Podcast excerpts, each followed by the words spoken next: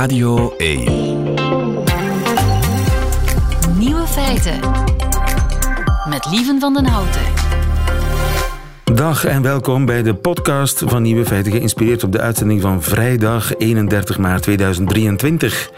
In het nieuws vandaag dat mannen op schilderijen in de loop der eeuwen forser zijn geworden tussenbeens. Blijkt uit wetenschappelijk onderzoek. Turkse wetenschappers onderzochten de evolutie van het mannelijk geslacht in de schilderkunst. 232 schilderijen waarop naakte mannen zijn nauwkeurig bestudeerd. Het oudste schilderij kwam uit de 15e eeuw, het nieuwste uit de 21ste. Om een objectief beeld te krijgen van de ware schaal van het geslacht, werd de grootte ervan vergeleken met de neus van de afgebeelde man. En dan blijkt dat van de 15e tot de 20e eeuw geschilderde mannen best bescheiden geschapen waren. Zes eeuwen lang waren de penissen op schilderijen ongeveer even groot als de neuzen. Maar vanaf de 20e eeuw beginnen ze te groeien. In de 20e eeuw met 20 procent, maar de grootste sprong kwam er in de 21e eeuw. Mannen op recente schilderijen zijn 50 procent groter geschapen dan hun evenknieën uit de 15e eeuw. Volgens de onderzoekers is dat de schuld van het internet en van porno, waar het idee zou zijn ontstaan dat een groter lid je mannelijker maakt. Of misschien zijn de neuzen gekrompen. Dat kan natuurlijk ook. De andere nieuwe feiten vandaag. Moeilijk opvoedbare jongens kan je kalmeren met een VR-bril. De Kaapse Margriet vermomt zich als vlieg om vliegen te lokken. Annelies Bontjes, Nederlands journalist in Brussel, ontdekt de jeugdbeweging. En welk spreekwoord er letterlijk is gebeurd in Australië, dat verneemt u in de vrijdagquiz. De nieuwe feiten van Hugo Matthijssen, die hoort u in zijn middagjournaal. Veel plezier. Radio 1. Nieuwe feiten. Virtual reality kan korte lontjes langer maken, blijkt uit onderzoek van Sophie Alsem. Goedemiddag, Sophie. Goedemiddag. Je bent net gepromoveerd, gefeliciteerd daarvoor aan de Universiteit van Utrecht. Als Dankjewel. gedragswetenschapper bij kinderen. En je hebt een experiment gedaan met moeilijk opvoedbare jongens. Ja, klopt. Met eh, jongens met agressieve gedragsproblemen. En waarom jongens? Zijn dat, zijn dat andere problemen dan meisjes met agressieve gedragsproblemen? Ja, nou, in, überhaupt in de GGZ in Nederland komen meer jongens binnen met eh, agressieve gedragsproblemen De dan geestelijke meisjes. gezondheidscentra, bedoel je? Ja. Ja. en we weten ook dat agressie bij jongens anders kan zijn dan bij meisjes. Dus het is een ander probleem, eventueel met een andere oplossing. En die oplossing zou eventueel een VR-bril zijn, een virtual reality-bril.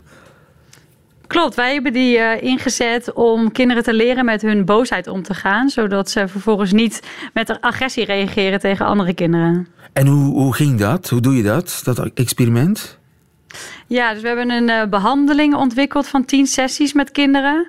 eh, waarin ze leren hun boosheid herkennen bij zichzelf. En vervolgens leren ze nieuwe vaardigheden of skills aan om met hun boosheid om te gaan. En om ja, in sociale interacties problemen te kunnen oplossen. Oké, en hoe gaat dat dan concreet? Stel, ik ben zo'n agressieve jongen van 15 of van 12. Hoe oud zijn die jongens? Ja, van 8 tot en met 13. Van dus 8 tot 13, ja. Dus stel, ik ben zo'n jongen, ik zet die bril op. En, en, en wat doe jij vervolgens? Nou ja, eerst leg ik uit wat, zonder de bril wat, ons, eh, wat de skill van vandaag is. Dus wat we gaan oefenen. Dus bijvoorbeeld een time-out nemen. Dat noemen we dan een pauze nemen. Dus dat ze even uit de situatie weglopen als ze de boosheid voelen opkomen. Eh, en vervolgens gaan ze die vaardigheid ja, trainen in de virtuele omgeving. Ja. En dus die bril gaat op. En Die bril gaat op en dan speel je een situatie uit waarbij we weten van dat het kind eh, vaak boos wordt. Dat vragen we aan de ouders en aan de leerkracht vragen we input van wat zijn nou situaties die boosheid triggeren bij jouw kind. Ehm, en in, dan komen kinderen bijvoorbeeld terecht op een eh, schoolplein of in een klaslokaal. En dan ga je als behandelaar eigenlijk proberen die boosheid te triggeren. Dus jij speelt als behandelaar een rol, Mhm. maar dat kind, die jongen, ziet in zijn bril een klasgenootje. Ja. Jij kruipt eigenlijk kan- in, in de huid van dat klasgenootje die dingen doet waardoor die boosheid getriggerd wordt. Ja, precies. Dus ik, mijn, ik pra- praat door een microfoon en mijn stem wordt dan vervormd naar een kinderstem. Eh, maar ik kan ook mijn stem laten vervormen naar de juf die voor de klas staat. En eigenlijk kan ik daardoor een hele vrije interactie creëren waar, om die boosheid uit te lokken. Dus ik kan ja, ook bepaalde woorden gebruiken waarvan ik dan weet bij dat kind triggert dat die boosheid om dat te laten oplopen, zodat ze in een emotie hun nieuwe vaardigheid kunnen oefenen. Ja, dus je gaat hem allerlei verwijten aan het hoofd slingeren, waardoor die jongen ja, uh, zijn uh, kalmte verliest en in normale omstandigheden dan zeer agressief zou worden. Maar dan oefen je de time-out. Even rust, even, even de knop omdraaien en de, en de, ja, de situatie verlaten, de kamer verlaten eigenlijk, als het ware. Ja, ja, dat is een van de skills. Maar we hebben bijvoorbeeld ook uh, een ontspanningsoefening inzetten of relax maken. Dus bijvoorbeeld dat ze van 10 naar 0 tellen. Of dat ze zichzelf sterk denken. Dus dat ze denken, oh, ik laat me niet gek maken. Dus eigenlijk verschillende vaardigheden oefenen ze. En dan kunnen we ook kijken van nou, welke vaardigheid past nou bij dit kind. Zodat dat kind die vooral gaat gebruiken in het dagelijks leven. Ja, maar dat is dus eigenlijk een klassiek rollenspel. Maar dan ja, verbeterd door het gebruik van die virtual reality. Klopt. En dit vraagt natuurlijk minder inleving van kinderen. Uh, en ook we weten dat in een rollenspel met een therapeut in één op één, dat het niet alleen veel inleving vraagt van een kind, maar ook dat het voor de therapeut lastig kan zijn dat je dan een dubbele rol hebt. Dus je hebt aan de ene kant je relatie met het kind en je wil hem helpen als behandelaar. Aan de andere kant probeer je dan die boosheid uit te lokken. Dus dat kan ook voor behandelaren lastig zijn. Ja, dat vergt een beetje acteertalent. En die virtual reality bril die helpt daarbij. Uh, nu vraag ik me af. Uh, gelooft dat kind... Dat kind weet natuurlijk dat het gespeeld is. Klopt. Dus dat, dat, dat vertel je ook aan het kind. Je vertelt gewoon, we gaan samen deze situatie oefenen. Um, maar in de praktijk zien we dat, ook al weten kinderen dat het niet echt is, het voelt wel heel erg, want je zit er helemaal in. Je hoort ook de geluiden van het, klas, het klaslokaal, van het schoolplein. Uh, dus in de praktijk lukt het goed om die boosheid op te uit te lokken. Ja. En we vonden ook in ons onderzoek dat het ook met virtuality beter lukte om die boosheid uit te lokken en kinderen te laten inleven dan bij de rollenspellen met een behandelaar. Dus het werkt beter dan een klassiek rollenspel. Dat is de kracht van de verbeelding, hè? De kracht van de fictie. Klopt. Klopt. Wauw. En die brillen, kunnen die dan eigenlijk ja, op grotere schaal worden ingezet? Ja, we zijn nu bezig naar de, met de implementatie van Your Skills. Dus we hebben het in Nederland dan nu in de gezondheidszorg uh, uitgezet om te onderzoeken of het werkt. En nu hebben we eigenlijk gevonden, nou die virtuality versie van Your Skills werkt goed. De rollenspellenversie werkte ook, maar iets minder goed. Dus nu is eigenlijk het moment van, nou, als, als er instellingen zijn die ermee willen gaan werken, dan uh, kan dat zeker. Sophie Alsem, gefeliciteerd met je onderzoek en dankjewel voor dit gesprek. Nog een fijne middag. Dankjewel. Nieuwe feiten. De ontdekking van België. Het grootste avontuur ooit in de geschiedenis van Nieuwe Feiten, de ontdekking van België. Eerst ging die door Sander van Horen natuurlijk, die terug naar Nederland is gegaan. De zoektocht, de ontdekkingstocht, die wordt verder gezet door Annelies Bontjes. Goedemiddag Annelies. Goedemiddag lieve. Correspondent voor het Nederlandse dagblad Trouw in Brussel. Wat heb je deze week ontdekt nou, in ons land? Ik heb weer iets uh, geweldigs ontdekt. De jeugdbeweging heb ik ontdekt deze week. De jeugdbeweging? Ja, de jeugdbeweging. Zo, ja. Hebben jullie in Nederland geen jeugdbeweging? Wij hebben in Nederland geen jeugdbeweging. Nee. nee. Ja, nee. Ja, dat meen je. Ja, dat is echt waar. Scouts, ja. Giro. We hebben wel scouting. Um, maar dat is echt heel anders dan hier. En ik, ik had al wel... Ik woon natuurlijk nu al een tijdje in Hoezo België. anders? Nou... Um, het is veel minder groot. Het is veel minder... Uh, ja, de Algemeen verspreid. Ja, en de scouting heeft toch een beetje een beetje suf gedateerd imago in Nederland. En, er komen brieven, er komen brieven. Ja, ik, ik durf het te zeggen. uh, heel anders dan hier. Ja, ja heel uh, anders. Ja. Juist. Ja, inderdaad. Maar dus bij ons, uh, ja, ja, veel mensen zijn bij de jeugdbeweging geweest. Nou, ik wist dus, ik had daar wel eens een paar vrienden en zo over horen praten, maar ik wist eigenlijk niet dat het zo groot was. En uh, nou, er wonen dus iets meer dan 1 miljoen kinderen in Vlaanderen, als we het dan over Vlaanderen hebben. En er zitten er dus 230.000 bij een jeugdbeweging. Nou, dat is echt enorm veel, toch? Daar sloeg ik toch wel even stel van achterover. Ja. Um, en ja, dus toen ging ik me een beetje verdiepen. Want dat is voor mij, ik ken dat helemaal niet, de jeugdbeweging. Ik wist eigenlijk helemaal niet wat je dan, wat je dan doet en wat, en wat houdt dat in en, en waarom zou je daar eigenlijk bij gaan. ja, dat is, ja. ja, je kan het je moeilijk voorstellen misschien, maar dat is voor mij echt iets nieuws. Ja. Ja, en het uh, verschil ook hè, tussen de Scouts en de Giro, ja. de KLJ en de KAJ en de, hoe heet het allemaal, KSA. KSA ja. Ja, en je hebt dan allemaal niveaus, want dan word je eerst lid en dan kan je daarna aan de leiding en dan kan je op gewestelijk niveau nog. En uh, ja, en nou ja, en het is ook dus um, de reden dat dus heel veel studenten dan als ze naar Leuven gaan of zo, dan allemaal met hun rolkoffer over de kasseien op vrijdag weer teruggaan naar. Naar de jeugdbeweging. Naar de jeugdbeweging, ja, want heb je vrijdag heb je dus blijkbaar een vergadering met de jeugdbeweging en dan zaterdag heb je een feest met een andere jeugdbeweging en dan zondag activiteiten met je eigen jeugdbeweging. Nou, het hele weekend zit vol. Dus het heeft een grote maatschappelijke invloed. Met name bijvoorbeeld op de honkvastheid van de Vlaming. Ik denk dat we dat wel kunnen stellen, ja. Het zou best kunnen. Ja, en um, waarom er ook veel mensen bij gaan, is dat ik er ben achtergekomen dat het ook heel goedkoop is. Het wordt dus enorm gesubsidieerd, die jeugdbeweging. Het kost maar paar tientjes per jaar. Dus ja, ook voor kinderen uit armere gezinnen is het een optie. En het is voor ouders natuurlijk ook wel mooi makkelijk om dan op zondag je kind of in het weekend eh, op, je, op eh, kamp, uh, in de vakanties op kamp te sturen. Ja, ze leren ook allerlei vaardigheden, hè, die kinderen. Ja, toch? en daar ben ik dus ook achter gekomen, dat vertelden de vrienden me deze week, uh, dat het dus ook heel belangrijk is om bij de jeugdbeweging te gaan, dat het goed staat op je cv.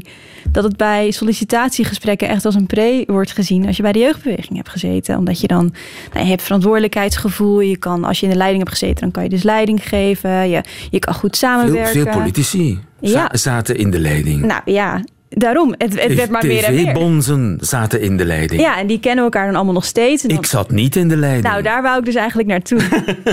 vandaar, vandaar dat ik hier blijf zitten. Waarom niet? Waarom niet? Ik, ik vond het verschrikkelijk. Ja, echt? Ik vond het verschrikkelijk. Het, is maar, het heeft maar een jaar geduurd. Ik vond, het was niks voor mij. Ik ben toch wel vrij enthousiast over de jeugdbeweging. Ja, ja, ja maar ik, ik, ik snap mensen die dat geweldig vinden, maar het was niks voor mij. Uh, hmm. Het was ook een andere tijd. Het was uh, een boerendorp. Uh, maar heb je ook niet als kind bij de jeugdbeweging gezeten? Dan? Ja, een jaar. Een jaartje, oké. Okay, als ik twaalf was. Okay. Mo van moeten. Het moest. Het moest. Oké. Okay. Maar nou, gelukkig na een jaar uh, was niks voor mij. Laten we het daarop houden. Ja. Nee, ik ben nu denk ik... Ja, maar ik zat in de KLJ. Dat was dus met vendel zwaaien, piramide staan, sporten en een soort van jazzballet. Wat een bijzondere combinatie van de activiteiten. Um, jazzballet vond je zeker wel En leuk. heteroterreur, zal ik maar zeggen. Oh jee, dat durf je ook gewoon te zeggen. Ja, nee, heteroterreur. Ik bedoel, als opgroeiende homo had je daar niks te zoeken nee. toen, in die, in die tijd. Ja, oké. Okay. Ja. Denk ik. Ik denk dat ik nu een beetje te oud ben voor de jeugdbeweging, maar... Uh... Je weet maar nooit. Ik zou een paar vlechtjes. Maar dat is dus inderdaad, inderdaad de jeugdbeweging... Voor mij is het een verrassing dat het in, in Nederland niet bestaat of nauwelijks bestaat. Nee, maar ook ja, dat het dus zo bepalend is voor dat je vaak vrienden voor het leven bij de jeugdbeweging ontmoet. Of, of je lief met wie je later gaat trouwen en dan krijg je kinderen en dan gaan die ook weer bij dezelfde jeugdbeweging. En, Ik zou nou ze de kost inderdaad niet willen geven. De mensen die hun uh, aanstaande, hun echtgenoot, uh, MV, hebben gevonden in die ja. jeugdbeweging. Dat maar het is toch best waar. bijzonder dat we in een tijd leven van heel erg de focus op het individu. Uh, ja, in Nederland heel erg dat neoliberalisme, alle, iedereen, ieder voor zich. En dan dat, je, dat de jeugdbewegingen sinds 2010 dus nog elk jaar meer nieuwe leden hebben. Dat Ja. het gewoon enorm populair is. En dat ook een mogelijke verklaring zou kunnen zijn waarom de Vlaming echt heel erg dicht bij zijn kerktoren blijft Ik denk dat het wel meespeelt, toch? Ja. In tegenstelling tot in Nederland, waar je makkelijk verhuist van Amersfoort naar Groningen, toch? Of van Groningen naar Amsterdam. Ja, of naar weer naar een andere plek. En in het weekend dan ga je echt niet terug naar je ouders als je student bent. Dan ga je feesten en eh, leuke dingen doen met je nieuwe vrienden. Ja, Studenten gaan niet naar huis in het weekend nee, nee. in Nederland. Nou ja, in bepaalde steden misschien, maar zeker in Amsterdam en zo, dus dat echt niet zo. Nee, dan wilde je juist, dan, dan was je vrij. Dan kon je met je nieuwe vrienden allemaal leuke dingen gaan doen. De ontdekking van Nederland toch ook wel een beetje. Voor jou wel een beetje.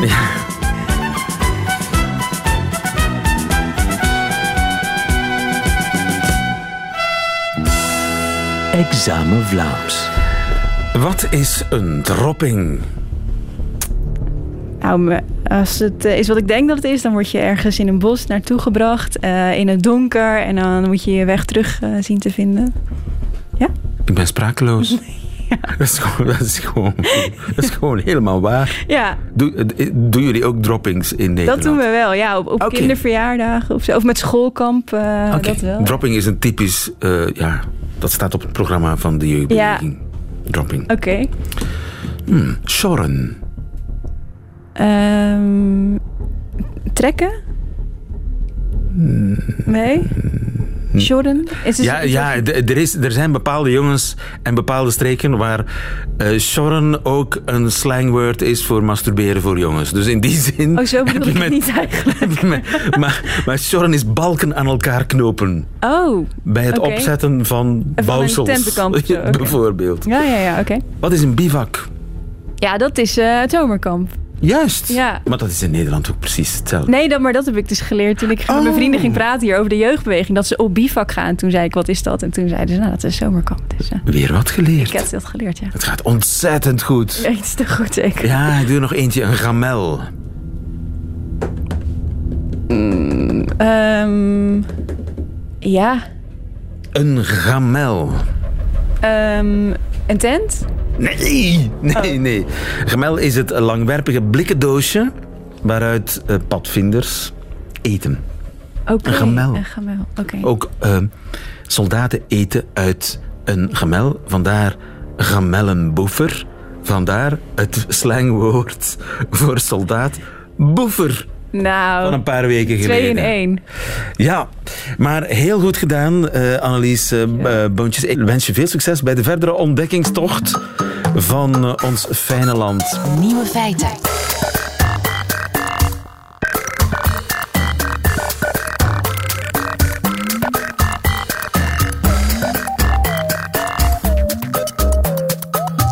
Er is een nieuw geval van seksueel bedrog aan het licht gekomen bij bloemen. Koen S., goedemiddag. Goedemiddag, lieven. Koen S., plantkundige bij de plantentuin in Meissen. Wie is de dader? Eh, wel, het is de Gorteria diffusa. Het is eigenlijk een, een, een, eh, ja, een Kaapse margriet, kan je het eigenlijk zo Een noemen. Kaapse Een margriet. plant- De Kaapse margriet, een oranje bloem eh, die in Zuid-Afrika voorkomt van de asterfamilie. En wat doet ze? Wel, die, die lokt eigenlijk insecten aan. dat doen de meeste bloemen natuurlijk om voor hun bestuiving te zorgen. Maar dus niet om hen in, met, met nectar of met stuifmeel eh, om, die, eh, om hen te belonen. Maar Zoals fatsoenlijke een, eh, bloemen? zoals fatsoenlijke bloemen dat doen. Maar dit is eigenlijk een soort van seksuele misleiding die er gebeurt. Dus in die bloem, daar heb je in, het, in het hartje van de bloem een stukje van het kroonblad dat een andere kleur en een andere vorm heeft. En dat ziet er een beetje uit als een vlieg. En het geeft ook de geur vrij van eh, wat vrouwelijke vliegen eh, vrijgeven, pheromonen. En zo worden dus mannetjes aangetrokken. En die mannetjes die willen dan daarmee paren. En op dat moment worden zij met stuifmeel overladen. En ehm, ja, het blijft natuurlijk niet bij één bloem. Dus zij vliegen naar een volgende bloem en daar wordt dat stuifmeel dan afgegeven. En zo voltooien zij die bestuiving. Maar dus, ze worden dus misleid. Ja. Ehm, Ze vermomt zich als vrouwtjesvlieg. Absoluut. Een stukje van die bloem vermomt zich als vrouw- vrouwtjesvlieg. En dat is eigenlijk gekend. Hè. Dat is eh, gebeurd bij nog andere eh, bloemen. Orchideeën zijn daarvoor heel erg gekend. De spiegelorchissen noemt men, men eh, die groep van orchideeën die daar het meest voor gekend zijn. En, en Darwin die had dat fenomeen eigenlijk al beschreven. En bij, bij orchideeën is dat dan zo dat je één van de zes eh, bloembladen hebt die dan de vorm van dat vrouwelijke insect aanneemt. Hè. Bijvoorbeeld bij de bijenorchis, dan ziet dat, eh, die, die lip die ziet eruit als een vrouwtjesbij. En ook die geeft, geeft die geur af. En op dat moment dus worden mannelijke bijen aangetrokken om daarmee te gaan paren. Ehm, Hebben die mannetjes dat door? Hebben die daar plezier van? Sorry? Hebben die mannetjes dat door? Die mannetjes hebben dat niet door. Die, die, weten, die weten helemaal van niks. Die worden helemaal bedrogen. Die krijgen op dat moment dus stuifmeel op hun kop geplakt door die orchidee. En die vliegen dus naar een andere orchidee, want die worden opnieuw misleid. Want zij Ja. gaan daar op dat ogenblik dat stuifmeel afge- afgeven. Dus ze hebben dat helemaal niet door. Dus eigenlijk is iedereen gelukkig. Iedereen gelukkig, ja. Het is, eh, het is seksuele zwendel, maar iedereen is gelukkig. Dus, dus dan, eh, dan kunnen we dat eigenlijk wel goedkeuren. Ja, het, het gekke is dat we dus dat al weten van, van de tijden van Darwin. Eh, dus het fascineert biologen natuurlijk wel, hè, die pseudocopulatie bij die eh, plantengroepen zoals de asterfamilie en de orchideeën. Dat zijn eigenlijk families die recent in de evolutie zijn ontstaan, maar maar 80 miljoen jaar geleden. En dat dus is merkwaardig dat ze dat zo snel hebben geleerd, die zwendel. Uh, ja, kijk, in die, zin, in die zin wel. Maar wat, wat er nu bijzonder aan is, is dat men dat genetisch heeft achterhaald. Hè. Darwin heeft dat, al, heeft dat fenomeen al beschreven, maar vanaf vandaag weten we eigenlijk ook hoe dat komt of welke genen daar intussen komen. En dat is wel fascinerend natuurlijk voor, uh, voor biologen. Want wat blijkt bij die Gorteria diffusa...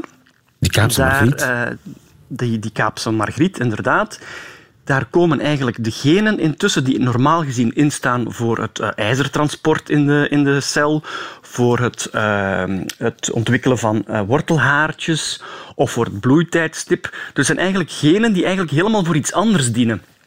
En dus zijn helemaal niet zo, het is helemaal niet zo dat die pseudocopulatie of dat ontwikkelen van die, van die nepinsecten, dat, dat, iets heel, dat daar helemaal nieuwe genen voor tussenkomen, maar gewoon een hercombinatie van dus bestaande genen die die plant al heeft en al gebruikt. Eh, maar als die in de bloem, in die bloem tot uiting komen of tot expressie komen, dan gaan die er eigenlijk voor zorgen dat dus eigenlijk dat, dat nepinsect gevormd wordt, hè, waarbij je dus dat, dat gen hebt dat normaal gezien instaat voor die, uh, voor die wortelhaartjes. Dat gaat eigenlijk zorgen dat er een soort van 3D-structuur ontstaat in die bloem. En het gen dat instaat voor uh, het, het, ijzertransport gaat er eigenlijk voor zorgen dat er een donkere kleur komt op dat oranje ah, kroonblad. Dus het ziet er helemaal uit zoals een insect uh, voor zo. Dus de interne keuken van uh, die seksuele zwendel bij de Kaapse Margriet is nu achterhaald. En dat verklaart misschien ook waarom er ja, evolutionair gezien zo, zo weinig tijd voor nodig was om dat te leren. Ja, misschien inderdaad. Eh, dus een hercombinatie van genen heeft ervoor gezorgd dat, er, eh, ja, dat dit soort dingen heeft kunnen ontstaan. Koen S. van de Plantentuin in Meissen, dankjewel. Goedemiddag. Goedemiddag. Kaapse Margriet, zeg. Kijk uit voor de Kaapse Margriet. dankjewel. Alsjeblieft. Dag.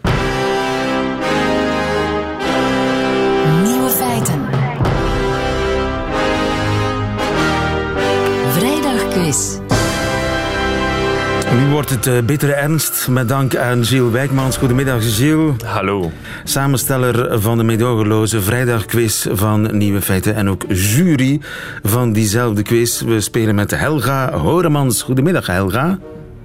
Goedemiddag, lieve. Helga uit Heist op den Berg. Wat was je aan het doen? Um, ik zat in de kelder. Je zat in de kelder. Opgesloten in de kelder. Tragiek in Heist op de Berg. Wat was je aan het doen in de kelder? Ik zat in de kelder omdat hier morgen uh, garageverkoop is. En ik was al mijn rommel aan het verzamelen om die morgen allemaal buiten te oh, zetten. Oh, koopjes te doen bij Helga morgen. Ja, ja morgen allemaal naar hier om En wat allemaal? Maria-beeldjes?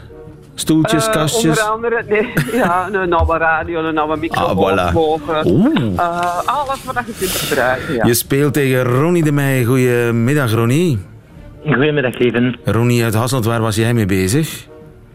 Ik was aan het eten. Aan het eten? Dat weet ik altijd. Ik wil altijd weten wat, hè. Eén boterham met kitcurry en één boterham met filet américain. de classics doen het nog altijd in uh, Hasselt. Het water komt in de mond. Ronnie en uh, Helga, ik ga jullie kennis testen van vier nieuwe feiten. Ik begin bij Helga, die zich het eerst heeft gemeld. Zolang ze juist antwoord blijft aan de beurt, bij een fout antwoord gaat de beurt naar Ronnie. En wie het laatste een nieuwe feit goed kent, die wint deze quiz. Dat zijn de regels. Helga, Welk spreekwoord is letterlijk werkelijkheid geworden in Australië? A. Iemand viel met zijn gat in de boter, waardoor een boterfabriek moest sluiten. B. Geld groeit er aan de bomen. C. En dan ga ik over naar de samensteller van, van deze quiz. Want het, het betreft een ja. spreekwoord dat ik niet ken in het in het West-Vlaams. Dus we zijn nu aan een Limburger aan het vragen om een West-Vlaams spreekwoord uit te spreken. Um, het zwien door de bieten jagen.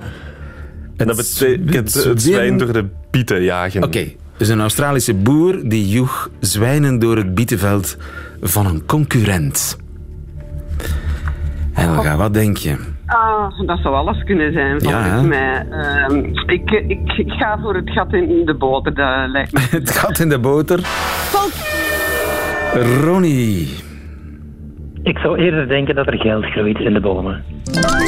Dat is helemaal goed. Helemaal goed, inderdaad. Het, niet letterlijk natuurlijk, maar Australië heeft wel wat goudreserves. En wat ze nu eh, hebben gezien, een paar onderzoekers daar, is dat eucalyptusbomen, die hebben wortels die kunnen tot wel 40 meter diep gaan. En dus op die manier goudlagen bereiken. En wanneer ze dat doen, dan pompen ze eigenlijk dat goud naar boven, naar de bladeren, waardoor dat je zeer minuscule hoeveelheden weliswaar in de bladeren kunt detecteren. En dus kun je die bladeren plukken en dat goud er weer uithalen. Nee, het is vooral een manier om even om te kijken van is hier een eh, plek voor een goudmijn? Kunnen wij hier goud gaan mijnen? Want ik denk dat je heel wat bomen nodig hebt om daar genoeg goud uit te halen voor een halsketting bijvoorbeeld. Vraag 2 is voor Ronnie.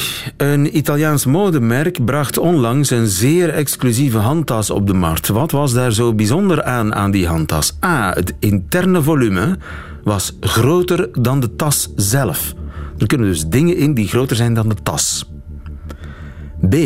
De tas is het uitgeholde karkas van een kip. Mode. C. De tas is gemaakt van een meteoriet. Klinkt alle drie even duur en e- en even modieus, maar één van de drie is goed. Welke, Ronnie? Ik zou denken het karkas van de kip. Karkas van de kip. Volgens mij eh, brengt het Versace, of zoals Versage, zoals sommige mensen zeggen. Ik heb ooit Versage. Eh, Iemand, op, op- brengt het Versace op eh, ideeën. Nee, was het niet. Helga. Ehm, ik ga voor de, het inter, eh, A, interne volume groter dan het tas zelf. Fout. Gilles, een tas gemaakt van een meteoriet. Hoe kan dat? Dat kan door een meteoriet van 55.000 jaar oud te nemen, die volledig te kappen met de hand in de vorm van een handtas, ook een beetje uit te hollen. En dan kom je tot een product dat 12 op 23 centimeter groot is, 2 kilo weegt. Ah, ik wou het net vragen. Ja, Twee kilo. belachelijk zwaar. en eh, u ook nog eens 40.000 euro zal kosten. Oh, oh arme goedele. Enfin, als ze daarmee moet zeulen. Of iemand, ik, ik, iemand anders eh, die... die ja, het kan pijn doen, hè? Zeker Mode- als je die laat vallen op je. Mo- modebewustzijn. Vraag 3. Ronnie. Een Indische man die onlangs voor slagen en verwondingen voor de rechter moest verschijnen, die werd niet op borgtocht vrijgelaten. Waarom niet? A. Omdat ChatGPT dat tegen de rechter had gezegd. B. De beklaagde had voor de zitting staan flirten met de vrouw van de rechter. C. Hij vertoonde een vluchtrisico, want zijn advocaat die boekte tijdens de zitting een vlucht naar het buitenland. Ja, flirten met de vrouw van de rechter lijkt mij een goede reden om hem binnen te houden. Fout. Had gekund, maar het is niet goed. Helga, wat denk jij? A of C? Ja, ik zal het meest absurde nemen. Ik denk dat ChatGPT het gezegd had. Dat is helemaal goed. Luisteren rechters naar ChatGPT. In India blijkbaar wel, maar daar hebben ze blijkbaar een hele grote backlog van rechtszaken. En die rechter die dan die beklaagde voor zich had, die vroeg dan aan ChatGPT: Oké, deze man heeft gewelddadige feiten gepleegd, moet ik hem op borgtocht vrijlaten? Waarop ChatGPT antwoordt: eh, De reden waarom een rechter iemand niet op borgtocht tocht vrij kan laten, is wanneer er gewelddadige feiten gepleegd zijn en die persoon misschien nog een eh, gevaar betekent voor de samenleving, waarop de rechter dat advies gevolgd heeft. Oké.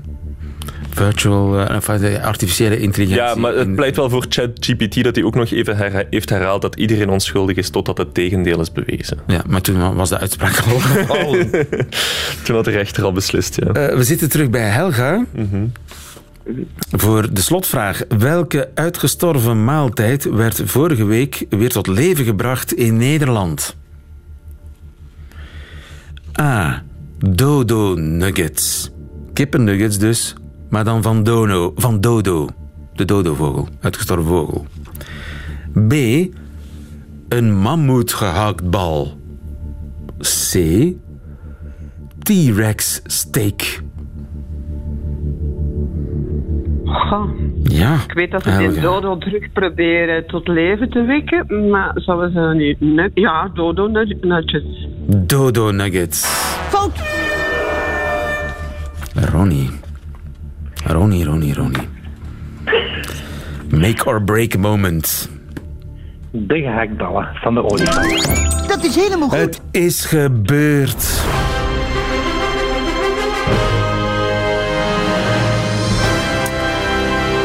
Ronnie de Meijen is de winnaar van deze vrijdagquiz. Helaas, Helga.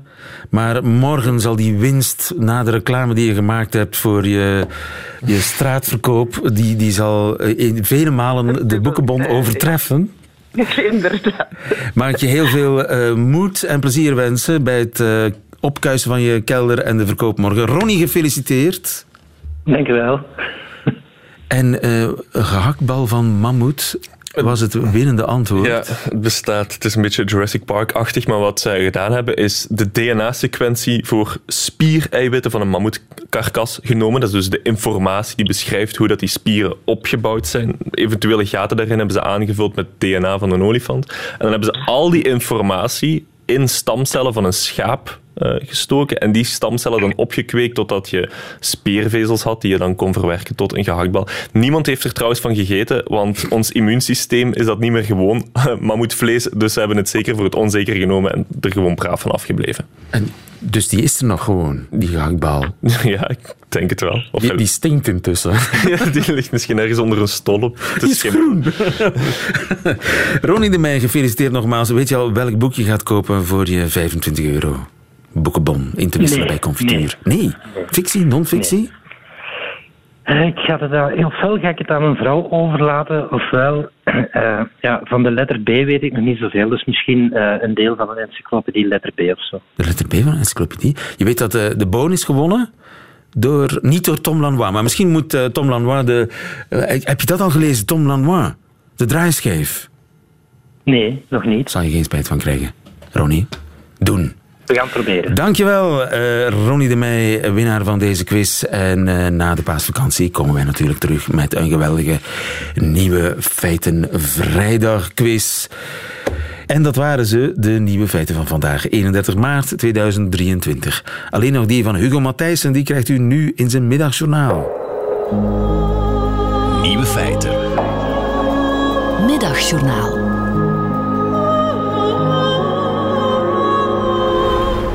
Ik wil zeker geen brandje dat wellicht al geblust is weer aanwakkeren of de samenleving verder polariseren of een kalf uit de gracht halen, want een oude koe kunnen we de kwestie moeilijk noemen.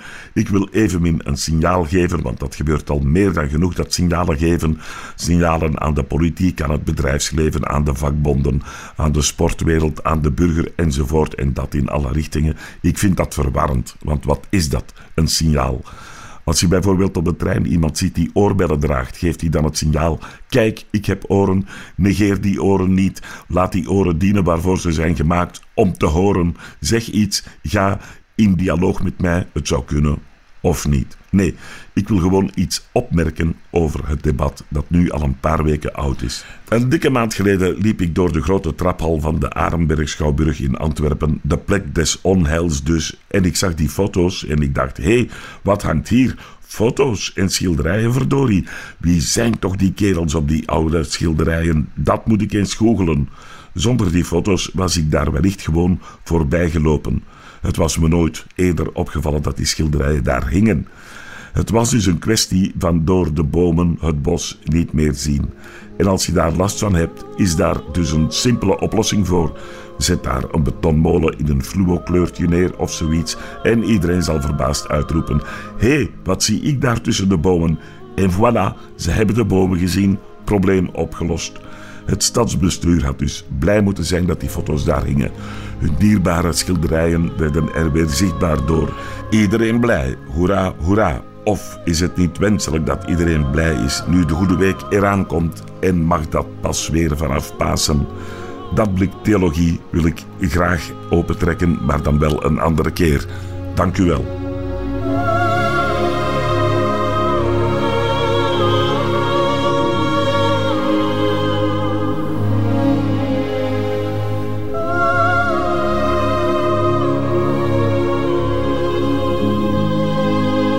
En dat blikje theologie, dat houden we nog van Hugo Matthijssen te goed. Einde van deze podcast. Hoort u liever de volledige nieuwe feiten met de muziek erbij. Dat kan natuurlijk elke werkdag tussen 12 en 1 op Radio 1 live of on demand via de Radio 1 website of app. Tot een volgende keer.